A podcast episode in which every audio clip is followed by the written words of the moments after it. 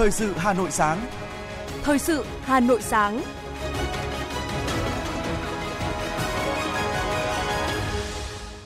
Tuấn Ngọc và Hoài Linh xin được đồng hành cùng quý thính giả trong 30 phút của chương trình Thời sự sáng ngày hôm nay, thứ ba ngày 13 tháng 9 năm 2022. Chương trình có những nội dung chính sau đây. Thủ tướng Chính phủ Phạm Minh Chính tiếp Phó Thủ tướng, Bộ trưởng điều phối chính sách kinh tế Singapore Vương Thị Kiệt nhân chuyến thăm chính thức tới Việt Nam. Bế mạc kỳ họp thứ 9 Hội đồng nhân dân thành phố Hà Nội khóa 12. Hà Nội quy định 3 mức hỗ trợ một lần cho nhân viên y tế cơ sở công lập. Kể từ ngày 15 tháng 9 tới sẽ in thông tin nơi sinh và mục bị trú của hộ chiếu phổ thông. Giá xăng dầu đồng loạt giảm mạnh từ 15 giờ chiều qua. Phần tin thế giới có những thông tin Thụy Điển bầu cử quốc hội nhiệm kỳ mới. Hàn Quốc chuẩn bị đối phó nguy cơ kép về dịch bệnh COVID-19 với dịch cúm mùa. Báo Muifa đổ bộ Nhật Bản gây mưa, gió dữ dội. Sau đây là nội dung chi tiết. Thưa quý vị, chiều qua Thủ tướng Chính phủ Phạm Minh Chính đã tiếp Phó Thủ tướng Bộ trưởng Điều phối Chính sách Kinh tế Singapore Vương Thị Kiệt nhân chuyến thăm chính thức tới Việt Nam. Tại buổi tiếp, Thủ tướng Chính phủ Phạm Minh Chính gửi lời thăm hỏi và mời Thủ tướng Lý Hiển Long thăm Việt Nam. Phó Thủ tướng Vương Thị Kiệt chuyển lời của Thủ tướng Lý Hiển Long thăm hỏi và mời Thủ tướng Chính phủ Phạm Minh Chính sớm thăm chính thức Singapore, thông báo với Thủ tướng Phạm Minh Chính về kết quả của cuộc hội đàm. Phó Thủ tướng Phụ Chính phủ Lê Minh Khái, Phó Thủ tướng Vương Thị Kiệt bày tỏ ấn tượng với những biện pháp đồng bộ, tổng thể, quyết liệt mà chính phủ Việt Nam áp dụng để kiểm soát hiệu quả dịch bệnh, mở cửa và thúc đẩy tăng trưởng kinh tế lành mạnh, bền vững, kiềm chế lạm phát. Phó Thủ tướng Vương Thị Kiệt khẳng định chính phủ Singapore luôn coi trọng và mong muốn sự phát triển hơn nữa của quan hệ đối tác chiến lược với Việt Nam – các chuyến thăm cấp cao giữa hai nước đang và sẽ tạo xung lực mạnh mẽ, thúc đẩy quan hệ Việt Nam, Singapore ngày càng sâu rộng và hiệu quả trên tất cả các lĩnh vực. Hai bên bày tỏ hài lòng về những bước phát triển nhanh chóng và mạnh mẽ trong quan hệ hợp tác song phương, đặc biệt kinh tế tiếp tục là một trong những điểm sáng trong khu vực cả. Bất chấp dịch Covid-19, thương mại hai chiều vẫn tăng trưởng tích cực, đạt 8,3 tỷ đô la Mỹ trong năm 2021, tăng trên 23% so với năm 2020. Singapore đã trở thành nhà đầu tư lớn nhất của Việt Nam trong ASEAN. Thủ tướng Chính phủ Phạm Minh Chính đề nghị các cơ quan hữu quan hai nước cần tích cực hợp tác, tận dụng cơ hội mới cho quá trình cơ cấu lại chuỗi cung ứng và tăng cường hợp tác trong các lĩnh vực của cách mạng công nghiệp 4.0, đồng thời bảo đảm an ninh mạng trong quá trình phát triển kinh tế số. Thủ tướng Chính phủ đánh giá cao các khu công nghiệp v đã trở thành hình mẫu thành công trong hợp tác kinh tế hai nước, hoan nghênh sự hiện diện của các nhà đầu tư Singapore tại cả ba miền Bắc, Trung, Nam Việt Nam – khẳng định sẵn sàng tạo điều kiện thuận lợi cho các doanh nghiệp Singapore hoạt động tại Việt Nam và đề nghị nhân rộng và phát triển mô hình V-Ship theo hướng khu công nghiệp xanh, thông minh, công nghệ cao và sáng tạo. Thủ tướng Chính phủ đề nghị Singapore tăng cường hỗ trợ Việt Nam trong các lĩnh vực quan trọng như kinh tế số, chuyển đổi số, năng lượng xanh, tài chính xanh, công nghệ thông tin, phát triển bền vững và tiếp tục hỗ trợ đào tạo nguồn nhân lực chất lượng cao, cán bộ quản lý cho Việt Nam. Phó Thủ tướng Vương Thị Kiệt cảm ơn sự quan tâm và chỉ đạo của Thủ tướng Chính phủ Phạm Minh Chính, khẳng định sẽ tích cực thúc đẩy các lĩnh vực và các vấn đề của Việt Nam quan tâm nhằm gia tăng tin cậy chính trị và thúc đẩy hơn nữa hợp tác giữa hai nước trên các lĩnh vực. Trao đổi về các vấn đề khu vực và quốc tế, hai bên nhất trí cần tiếp tục phối hợp chặt chẽ nhằm duy trì đoàn kết, vai trò trung tâm của ASEAN – về vấn đề Biển Đông, Thủ tướng Chính phủ Phạm Minh Chính đề nghị Singapore phối hợp chặt chẽ với Việt Nam và các nước ASEAN duy trì hòa bình, ổn định tại khu vực, bảo đảm an ninh, an toàn, tự do hàng hải, hàng không tại Biển Đông, nỗ lực thực hiện đầy đủ tuyên bố DOC, thúc đẩy xây dựng bộ quy tắc ứng xử trên Biển Đông hiệu lực, hiệu quả, thực chất, phù hợp với luật pháp quốc tế, trong đó có Công ước Liên Hợp Quốc về luật biển UNCLOS năm 1982. Thưa quý vị, nhận lời mời của Chủ tịch Quốc hội Vương Đình Huệ, Chủ tịch Quốc hội Vương quốc Campuchia Samdech Heng Somrin dẫn đầu đoàn đại biểu cấp cao Quốc hội Vương quốc Campuchia thăm chính thức Việt Nam từ ngày 12 đến 14 tháng 9. Chiều qua tại nhà Quốc hội, Chủ tịch Quốc hội Vương Đình Huệ đã chủ trì lễ đón chính thức. Ngay sau lễ đón, hai Chủ tịch Quốc hội tiến hành hội đàm. Tại buổi hội đàm, hai nhà lãnh đạo nhất trí duy trì trao đổi toàn các cấp trên tất cả các kênh đảng, nhà nước, quốc hội – chính phủ và giao lưu nhân dân để tăng cường sự gắn bó, tin cậy chính trị giữa hai đảng, hai nước, coi đây là nền tảng định hướng cho mở rộng và hợp tác hai nước, thúc đẩy quan hệ anh em đoàn kết, tin cậy Campuchia Việt Nam và cùng nhau xây dựng quốc gia độc lập tự cường. Hai bên nhất trí thực hiện hiệu quả các nghị định thư, kế hoạch hợp tác quốc phòng, an ninh đã ký kết, hợp tác quản lý hiệu quả về giữ gìn an ninh biên giới, kiểm soát chặt chẽ để ngăn chặn các loại tội phạm và xuất nhập cảnh bất hợp pháp, xây dựng đường biên giới hòa bình hữu nghị, đoàn kết, với đường biên giới dài 1.450 km là cơ sở thuận lợi cho kết nối hai nền kinh tế, nhất là giao thông vận tải, viễn thông, thương mại, đầu tư, tài chính, ngân hàng, nông nghiệp, du lịch, năng lượng và hợp tác giữa các tỉnh biên giới. Hai nhà lãnh đạo thống nhất trên cơ sở thành quả công tác phân giới, cắm mốc đạt 84%, đường biên giới trên đất liền đã được Quốc hội hai bên phê chuẩn, đề nghị hai bên tập trung giải quyết 16% mốc giới còn lại. Chủ tịch Quốc hội đề nghị Quốc hội hai bên tăng cường trao đổi, tham vấn các vấn đề chiến lược liên quan đến an ninh, phát triển của khu vực cũng như của mỗi nước, đề cao lập trường nguyên tắc của ASEAN về Biển Đông và đảm bảo an ninh, an toàn tự do hàng hải, hàng không, tăng cường xây dựng lòng tin trên cơ sở tuân thủ luật pháp quốc tế, giải quyết các tranh chấp bằng biện pháp hòa bình, phù hợp luật pháp quốc tế và Công ước Liên Hợp Quốc về luật biển năm 1982. Chủ tịch Quốc hội cũng mong muốn Samdech, Chủ tịch Quốc hội và Campuchia tiếp tục hỗ trợ người Phúc Việt tại Campuchia về thủ tục nhập quốc tịch, ổn định cuộc sống. Cảm ơn Campuchia đã hỗ trợ giải cứu thành công nhiều công dân Việt Nam bị lừa đảo, cưỡng bức lao động bất hợp pháp vừa qua. Và nhân dịp này, Chủ tịch Quốc hội Campuchia cũng trân trọng mời Chủ tịch Quốc hội Vương Đình Huệ sớm thăm chính thức Campuchia và tham dự Đại hội đồng AAIPA 43 tại thủ đô Phnom Penh trong 11 năm nay. Và chiều cùng ngày, Chủ tịch Quốc hội Samdech Heng Samrin và đoàn đã thăm phòng truyền thống Quốc hội, tham quan khu trưng bày những khám phá khảo cổ học dưới lòng đất tại nhà Quốc hội. Tối qua, tại tòa nhà Quốc hội, Chủ tịch Quốc hội Vương Đình Huệ đã chủ trì chiêu đãi Chủ tịch Quốc hội Samdech Heng Sorin và đoàn đại biểu cấp cao và Hội Quốc vương quốc Campuchia.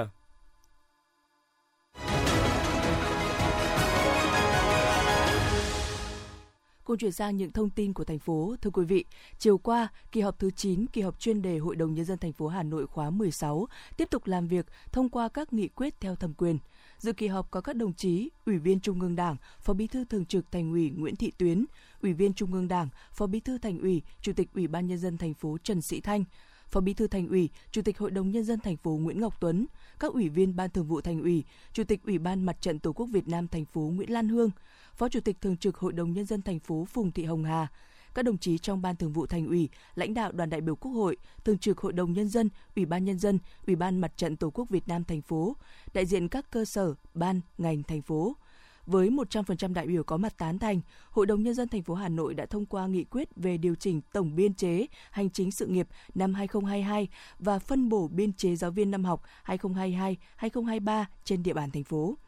Cũng tại kỳ họp, Hội đồng nhân dân thành phố cũng đã thông qua quy định một số các nội dung chi và mức chi thuộc thẩm quyền. Và tiếp đó, Hội đồng nhân dân thành phố đã báo cáo kết quả 5 tổ thảo luận diễn ra vào sáng ngày 12 tháng 9 với 4 nội dung.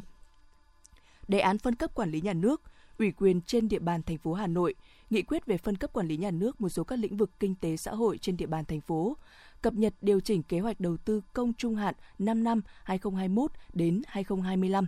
kế hoạch đầu tư công năm 2022 và định hướng kế hoạch đầu tư công năm 2023 của thành phố, phê duyệt chủ trương đầu tư, phê duyệt điều chỉnh chủ trương đầu tư một số các dự án sử dụng vốn đầu tư công của thành phố.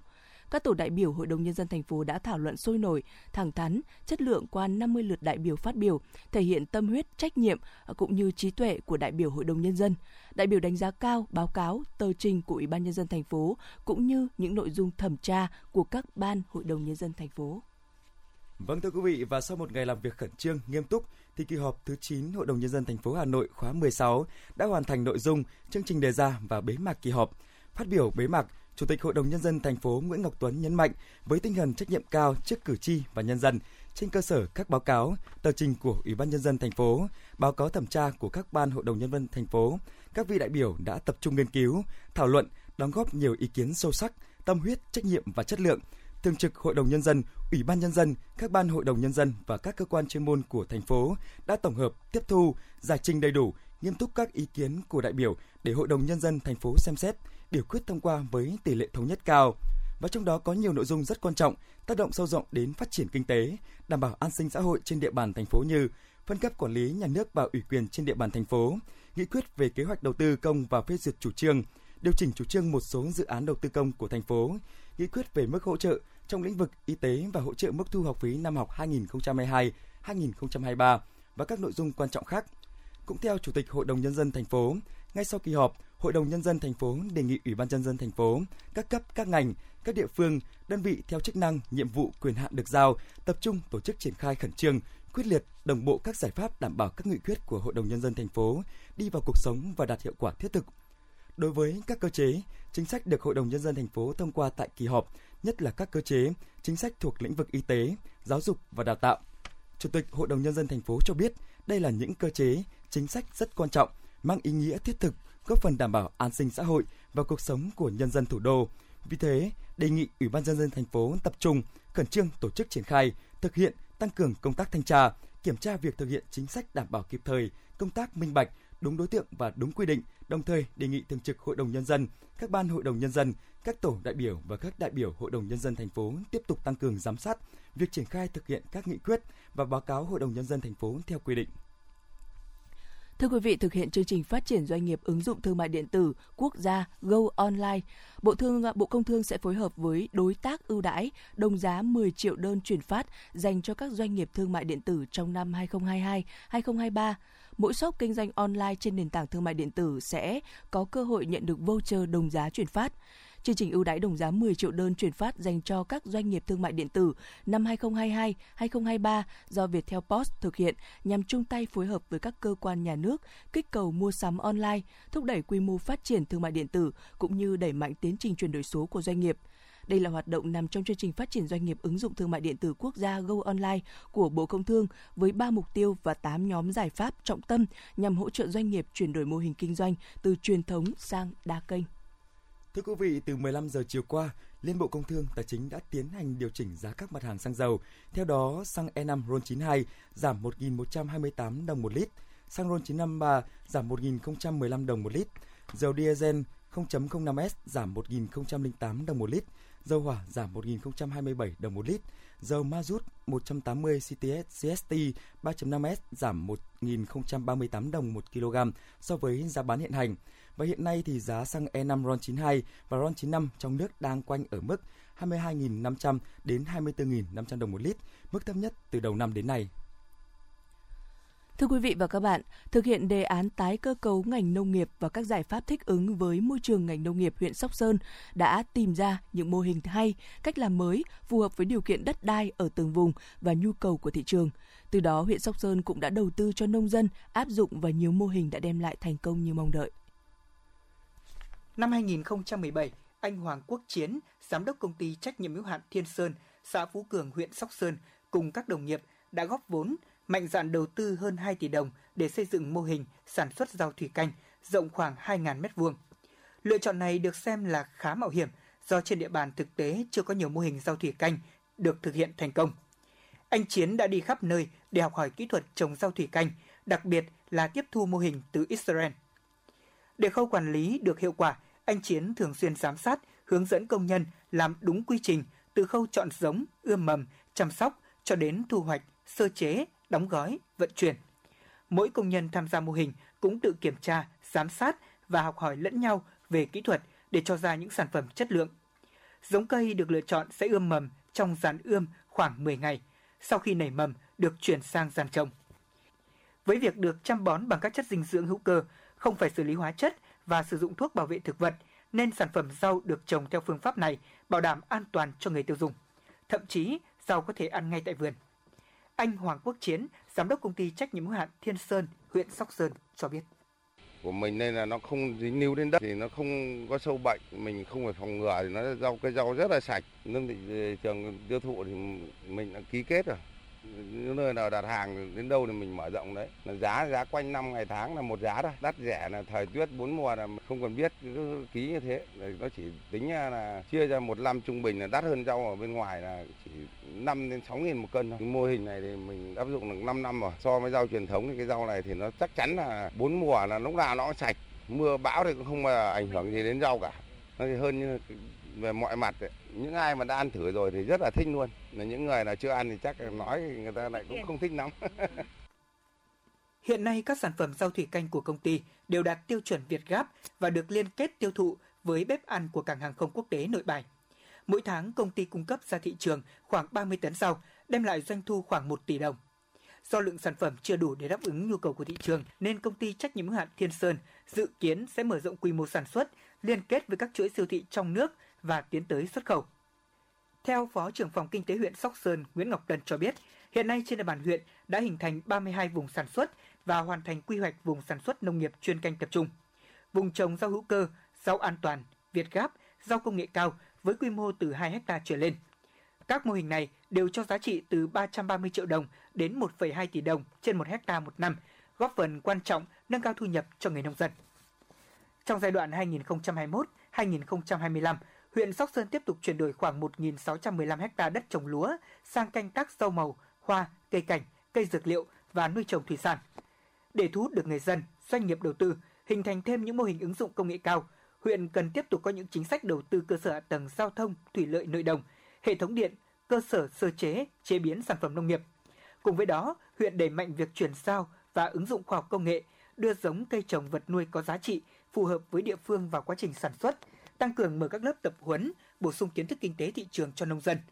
Ông Nguyễn Ngọc Tân, Phó trưởng phòng kinh tế huyện Sóc Sơn cho biết thêm. Trong thời gian qua thì ờ, cũng ờ, rất nhiều mô hình nông nghiệp, thì trong đó có ờ, nông nghiệp công nghệ cao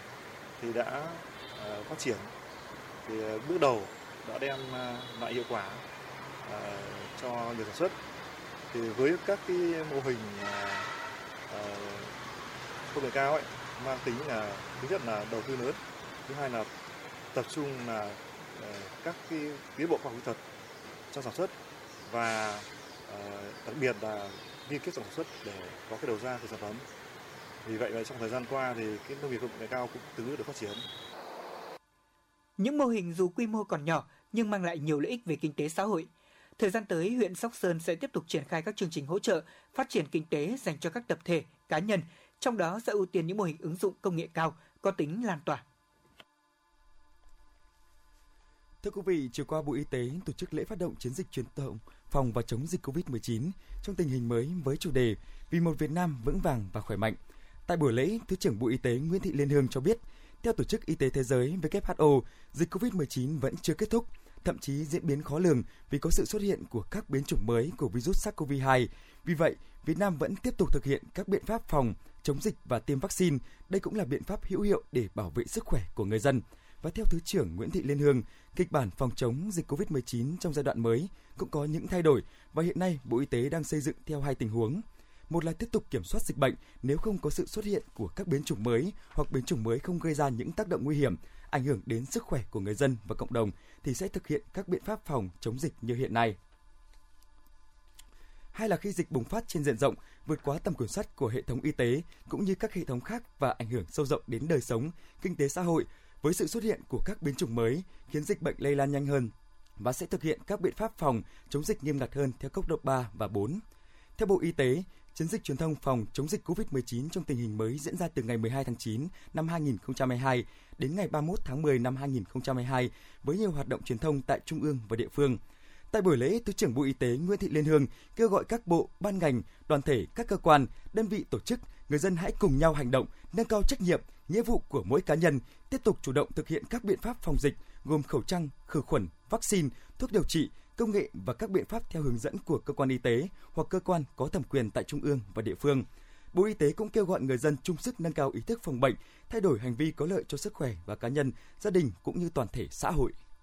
Thông tin từ Bộ Y tế chiều qua cho biết trong 24 giờ qua, nước ta ghi nhận 2.013 ca mắc COVID-19, tăng 370 ca so với ngày hôm qua. Ngoài ra thì trong ngày có 147 ca đang thở oxy và có thêm một ca tử vong tại Hải Phòng. Kể từ đầu dịch đến nay, Việt Nam có 11 triệu 441.626 ca nhiễm, đứng thứ 12 trên tổng cộng 227 quốc gia và vùng lãnh thổ.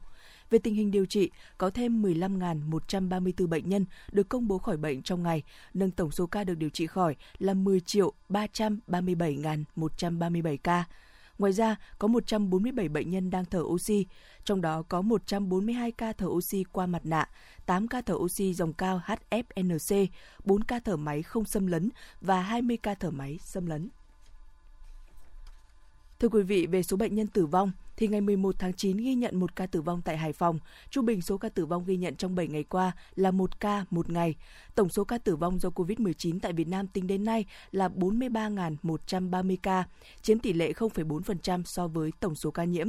Về tình hình tiêm chủng, theo báo cáo của Bộ Y tế, đến nay tổng số liều vaccine đã được tiêm là 258 triệu 694.921 ca, trong đó số liều tiêm cho người từ 18 tuổi trở lên là 219 triệu 8 863.560 ca. Tiêm cho trẻ từ 12 đến 17 tuổi là 22 triệu 692.541 liều và tiêm cho trẻ từ 5 đến dưới 12 tuổi là 16 triệu 138.820 liều.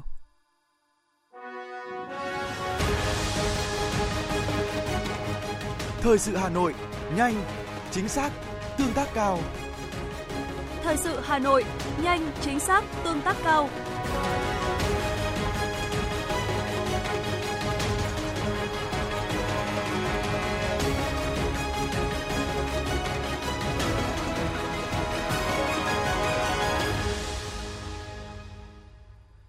Tiếp tục là những thông tin khác. Thưa quý vị, ngày 12 tháng 9, Bộ Công an đã chỉ đạo Cục Quản lý xuất nhập cảnh in thông tin nơi sinh và mục bị trú của hộ chiếu phổ thông do Bộ Công an cấp cho công dân Việt Nam kể từ ngày 15 tháng 9 năm 2022.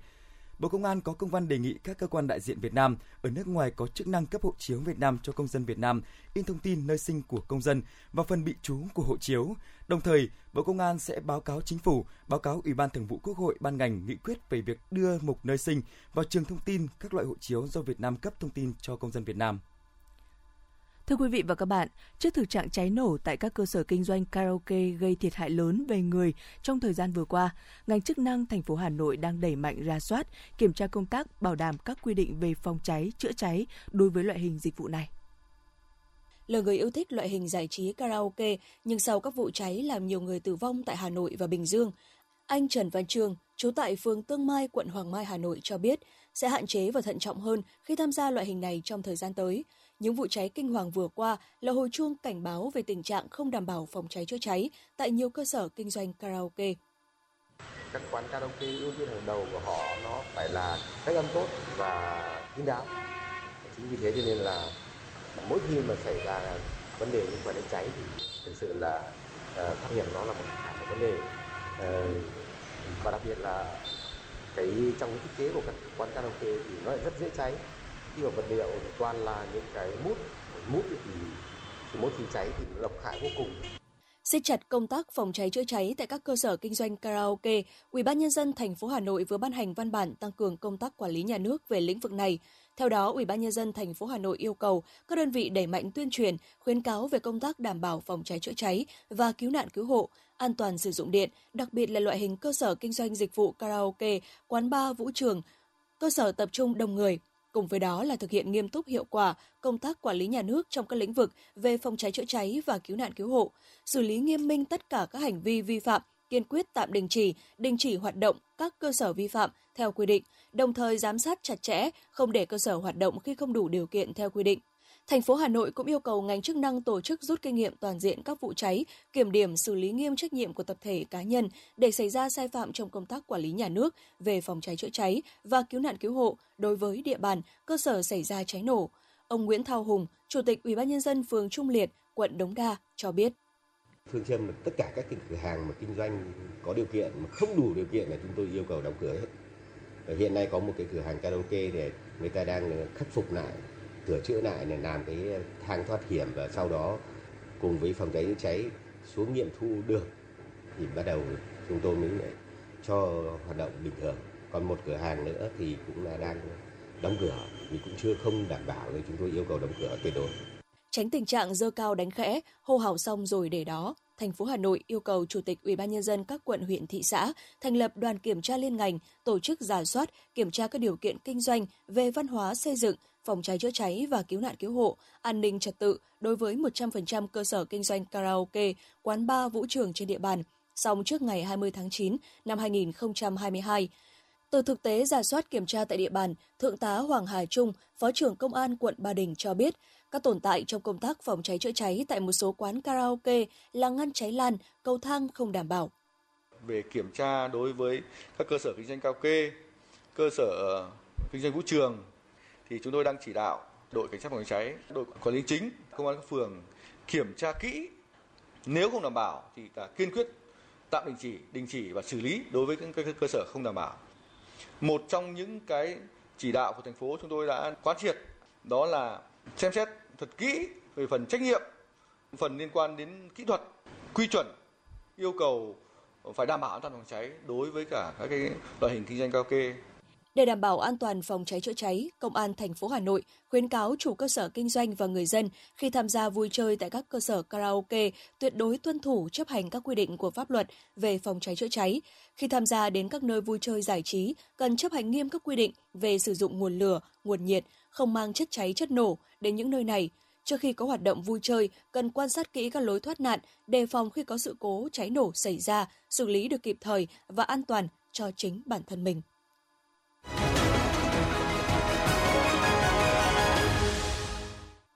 Quý thính giả đang lắng nghe chương trình thời sự của Đài Phát thanh và Truyền hình Hà Nội đang được phát trực tiếp. Xin được chuyển sang phần tin thế giới.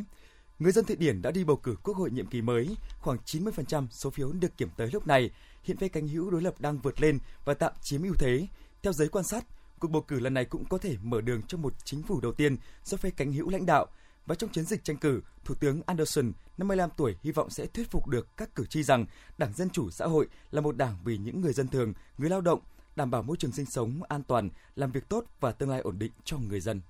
Bộ trưởng Tài chính Mỹ giá xăng có thể tăng trở lại vào cuối năm nay. Nhận định này được bà Yellen đưa ra trong cuộc phỏng vấn với CNN khi được hỏi liệu là người dân Mỹ có nên lo lắng về việc giá xăng tăng trở lại vào cuối năm nay hay không.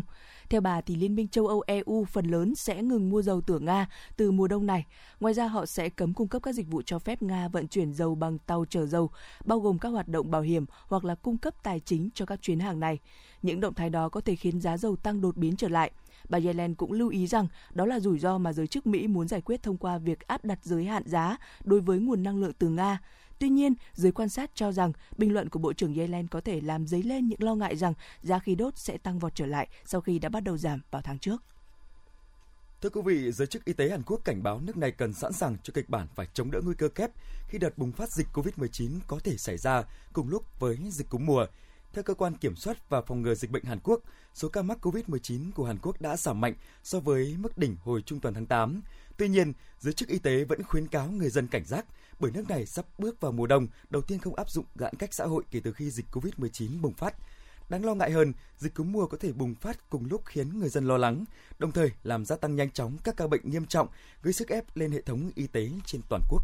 cơ quan khí tượng Nhật Bản cảnh báo sức gió gần tâm bão có thể đạt tốc độ 144 km/h với gió giật lên tới 216 km/h. Dự báo bão mũi pha sẽ tiếp tục di chuyển về phía bắc hướng về khu vực ven biển miền Trung miền Đông Trung Quốc trong những ngày tới đây. Do ảnh hưởng của bão thì từ nay đến thứ Bảy, mưa lớn sẽ xảy ra ở nhiều địa phương của Trung Quốc như Chiết Giang, Thượng Hải, Giang Tô và Sơn Đông. Vào tuần trước thì siêu bão Hinamo đã tấn công các khu vực của đảo Kyushu, cực tây của Nhật Bản, gây mưa lớn và buộc nhiều tuyến bay phải hủy bỏ. Thưa quý vị, người dân Pakistan đang bị ảnh hưởng nặng nề bởi lũ lụt. Thảm họa thiên nhiên lớn chưa từng có này đã làm 1.400 người thiệt mạng. Tổng thư ký Liên Hợp Quốc cho rằng đây là thảm họa thiên nhiên lớn chưa từng có. Giới chức Pakistan đã thông báo kế hoạch cứu một thị trấn nông dân ở tỉnh Sin khỏi bị ngập trong nước lũ bằng cách phá một đoạn trên tuyến đường cao tốc để xả dòng nước. Và hiện 1 phần 3 diện tích lãnh thổ Pakistan bị ngập trong biển nước.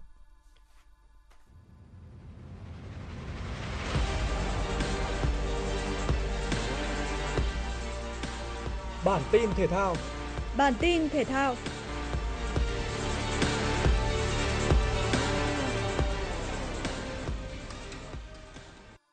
Trận đấu đầu tiên vòng 4 giải bóng đá nữ vô địch quốc gia Cúp Thái Sơn Bắc 2022 chứng kiến màn đọ sức giữa Phong Phú Hà Nam 2 và Hà Nội 2. Sau nhiều nỗ lực dồn ép đối phương và tổ chức tấn công, Phong Phú Hà Nam cũng có được điều mình cần là bàn thắng.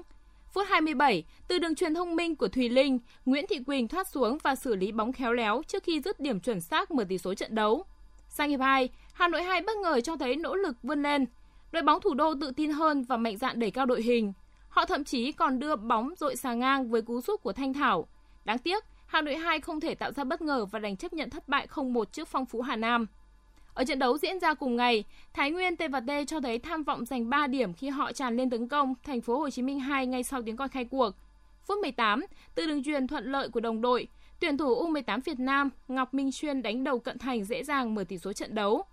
Lợi thế trên sân càng giúp cho thầy trò huấn luyện viên Đoàn Việt Triều chơi thăng hoa hơn Họ phòng ngự chắc chắn và thường xuyên khiến khung thành đối phương rơi vào tình trạng báo động. Tuy nhiên cũng phải đến phút 71, cách biệt mới được nới rộng. Thùy Trang đánh đầu ở cự ly gần, nâng tỷ số lên thành 2-0 cho Thái Nguyên T&T. Chiến thắng ấn tượng trước thành phố Hồ Chí Minh 2 giúp Thái Nguyên T&T lần đầu tiên có được vị trí dẫn đầu trên bảng xếp hạng giải bóng đá nữ vô địch quốc gia Cúp Tái Sơn Bắc 2022. Thưa quý vị, chúng ta sẽ cùng đến với những thông tin về tình hình thời tiết khu vực Hà Nội. Thời tiết có mây, ngày nắng, đêm không mưa, gió nhẹ, nhiệt độ từ 25 đến 34 độ.